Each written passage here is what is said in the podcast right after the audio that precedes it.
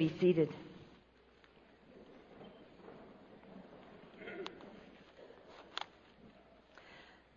Loving God, we pray that you will bless our hearts and minds as once again we turn to you for direction for how we are to live with grateful hearts. Amen. Well, it's that time of the year again. And I have this question for you. Are you caught up in the big to-do countdown before Thanksgiving and Christmas? Well, I have good news and I have bad news. And I'm going to give you the bad news first because then it always gets it over with. 35. There are 35 shopping days left until Christmas. The good news? 399.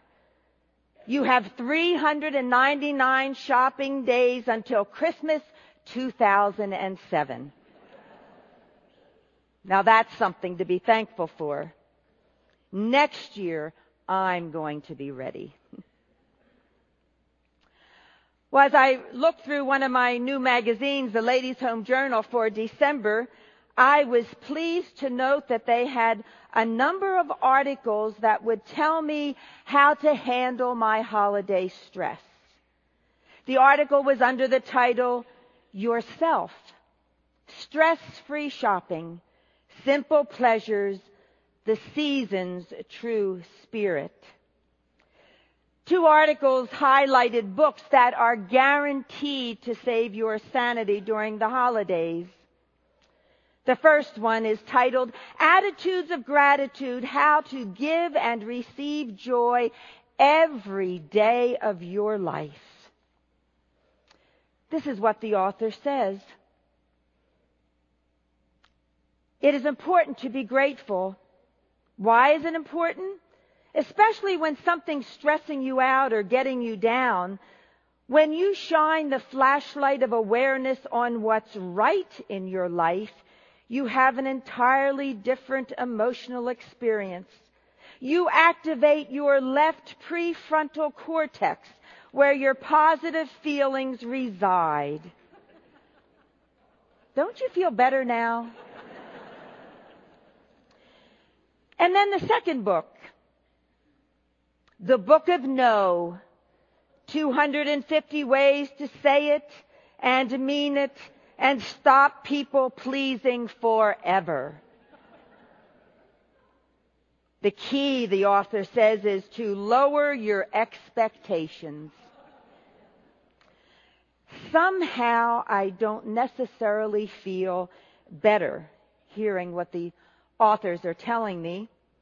So if that wasn't enough, I noticed that in yesterday's Seattle Times, there's an article that gives seven easy rules for hosting 36 guests this Thursday for dinner. What's wrong with these articles? You know, there's nothing actually wrong with them. They can be very helpful to us. But unfortunately, I found what they focus on is totally what I do, not on gratitude to God. So what is it that we're looking for this Thanksgiving or even throughout the holidays? I think what mostly we're looking for is a Norman Rockwell holiday where everything is picture perfect a little like my childhood, or so I remember. Everything was done on time. Everything hot to the table on time. The centerpiece was wonderful. The napkins were perfectly folded. Sometimes, though, my Thanksgiving actually looks like this. yes, I will admit that for the last for Thanksgivings, I have bought Marie Callender's home in a box.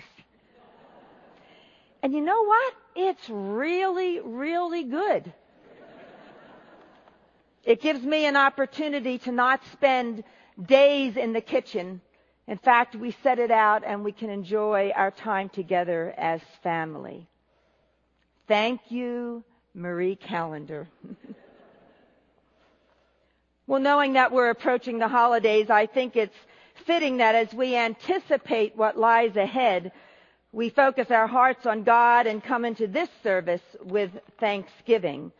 Thanksgiving for God's love. This holiday season, you may find that you're not filled with much gladness and joy. Maybe you're feeling discouraged or lonely, stressed out by too much to do and too little time to accomplish it. Perhaps this is your first holiday after a bad divorce or a death of a loved one or a disability or a frightening diagnosis from the doctor. Maybe you're concerned or feeling hopeless about your finances or your future. What should you do if that describes you? Or maybe someone that you know. Well, the psalmist tells us we are to give thanks. Give thanks. You know, I found that giving thanks is an amazing medicine. When I'm thankful, my worries seem to lessen and suddenly hope abounds. The need to complain seems to disappear as joy grows. Anger is replaced and peace comes into my life. Thanksgiving has a marvelous healing, soothing effect on the thanks giver. God asks for our thanksgiving whether we feel like making it or not, whether we're rushed and overwhelmed with life or not. So that we may experience God's goodness, God says, come into my presence with thanksgiving. You know, God doesn't need our thanks. God tells us to give thanks because when we do, we know how much we're loved. Until you become thankful, you never find real joy. And I've learned that being thankful is not telling God I appreciate the fact that my life at the present is not in shambles. If that's the basis for my gratitude, I've discovered I'm on very slippery ground. And most of us know that. We know through experience that life is a mix of happiness and sorrow, laughter and tears, calm and disruption. Yet the psalmist affirms God is good. One time a friend of mine visited Nigeria and he was telling me that in the congregation he worshiped, the pastor started the worship service by proclaiming, God is good. And the congregation stood and responded with one voice all the time. And then the pastor said, all the time. And the congregation responded, God is good. What a powerful affirmation. Not just that God is good. You know, that much we already know, but to declare outward and in one voice that all the time and in every circumstance our God is good is a thanksgiving. Truly the words of a grateful heart. Despite hardships and poverty, disease and famine and war, that church worships God who is good all the time. And so can we. Psalm 100 reminds us that God's activity in us, for us, through us, in everything is worthy of our joyful praise and thanksgiving. Eugene Peterson in the message puts it this way. We are to enter God's house with the password, thank you. Our worship is to be completely focused on gratitude to God and nothing else. The grateful heart recognizes that every good and perfect gift comes from the hand of God. When we really know that, when it really is in our heart, we're humbled. This past birthday, a friend gave me a book titled Mr. Rogers' Neighborhood Important Things to Remember. I don't know about you, but I was raised on Mr. Rogers. And he said these words as he was receiving an award for television's Hall of Fame. I want to have a servant heart because people served me. Someone who made a difference in who I became. And then he looked at the audience and he said, is there someone who has made a difference in who you've become? Who has helped you love the good that grows within you? Think of some of these people who have loved you and wanted what was best for you in life. Those who encouraged you to become the very best you could be today. And then be grateful. And when I read that, I stopped. And I thought, who are those people that God brought into my life who helped me become a grateful person? The person I am today. Three people came to mind. One entered my life 40 years ago. Another event happened 14 years ago. And the third two weeks ago. Miss Teef was my first grade teacher. Oh, how I loved her. Because of her, I boldly proclaimed at the end of the school year, I'm going to be a teacher too, just like you. After I graduated from college, I decided to visit Miss Teef and thank her for her caring heart for children and how she touched my life. I found her in a nursing home, and as we talked, I thought she had so much to say. I wanted to be sure that I remembered it, so I returned with a cassette recorder, and these are some of her words. She said, My life is titled Gratitude Living. Naming my blessings reminds me that my every breath should be one of gratitude to God, the giver of my life. I refer to this, she said, as my gratitude bookends. For me, grateful living begins in my waking moments with a thank you to God for the day before me, although I admit sometimes it's said with very little enthusiasm. And then I journal my gratitude at the day's end. I've learned when I'm faithful in giving thanks, despair and fear and anger, even my pain is chased away and lessened. And I'm able to see the miracles of God's presence in the times in between my waking and sleeping. Life is a gift. And my mother taught me to always say thank you when I'm given a gift. But Dana, she leaned forward, remember saying thank you to God is only one part of gratitude living. The other part is saying thank you to the people around you. Take time each day to thank the people in your life for all they do. Don't miss the chance to say thank you. It opens your heart to more of God's blessings. I'm thankful for Miss Teef. 14 years ago, after breaking his hip, my father, my daddy, had a stroke. And it affected his ability to eat Everything was pureed. It was Thanksgiving Day 1992 when we were at the nursing facility dining table and Daddy stared at his plate of turkey, potatoes, stuffing peas, and apple pie. And with a twinkle in his eye, he said, it's a good thing they told me what each glob is. okay, Dana, give thanks, I think. As he ate, my dad shared wisdom with me that I would treasure forever because he died one week later. There are four things I know, Dana. As I grow older, I realize that I am less and less certain about some things. and more and more certain about others. Here are four things I know for certain.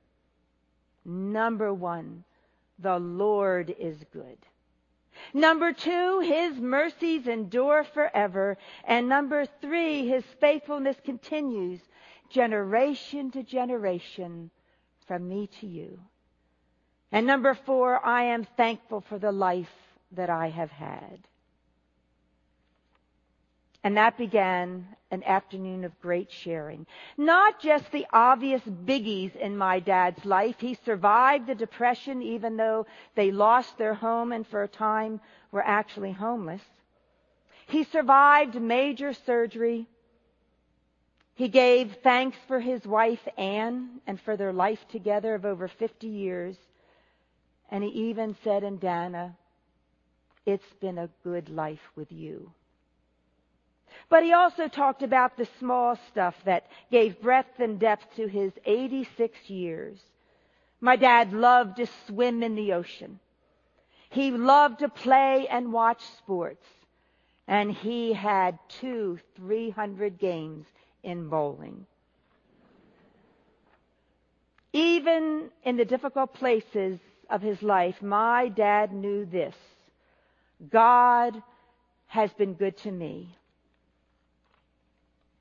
I thank God for my dad. And then two weeks ago, a little surprise broke into my day, and it just filled my heart to overflowing. I was asked to bless twin boys and to give God thanks for their lives right after they were born. That's Gabriel and Ethan Lee, grandparents Shinja and Duke Lee are members of our church. And parents Melissa and Charlie are so proud of those children. And needless to say, it was great to hold them. I gave thanks for Gabriel and Ethan. You know, every time, every place we say thank you to God, we worship. During this holiday season, I want to be grateful every day rather than just this Thursday on Thanksgiving Day. I've learned that expressing gratitude shows our faith. It shows we realize where our blessings come from, as they did for my dad. Gratitude shows we have faith in God to continue to take care of us, as it did for the twins.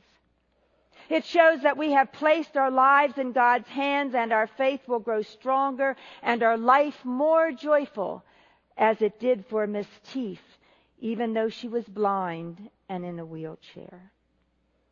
When we say thank you, God, we remember that God is sovereign and carries us tenderly, our every need, our every longing, lovingly in the palm of his hand.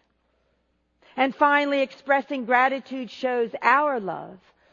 When we show gratitude, we admit that we never, never take our gifts for granted. It shows we don't take the giver for granted either. God can transform a resentful heart, a bitter heart, a broken heart into a grateful heart. God's goodness God's love, God's mercy are our blessings. And we, my friends, are deeply, irrevocably loved by the God who created us, who gave us life. That said, I have a little assignment for us. On Thanksgiving, when we're really too numerous to count our blessings, I'd like you to do it anyway. Maybe even write them down. And as you list your thanksgiving, may you see them streaming from the God who is good and whose love endures forever. Remember God's invitation to us. Enter his gates with thanksgiving and his courts with praise and give thanks to him and praise his name. Amen.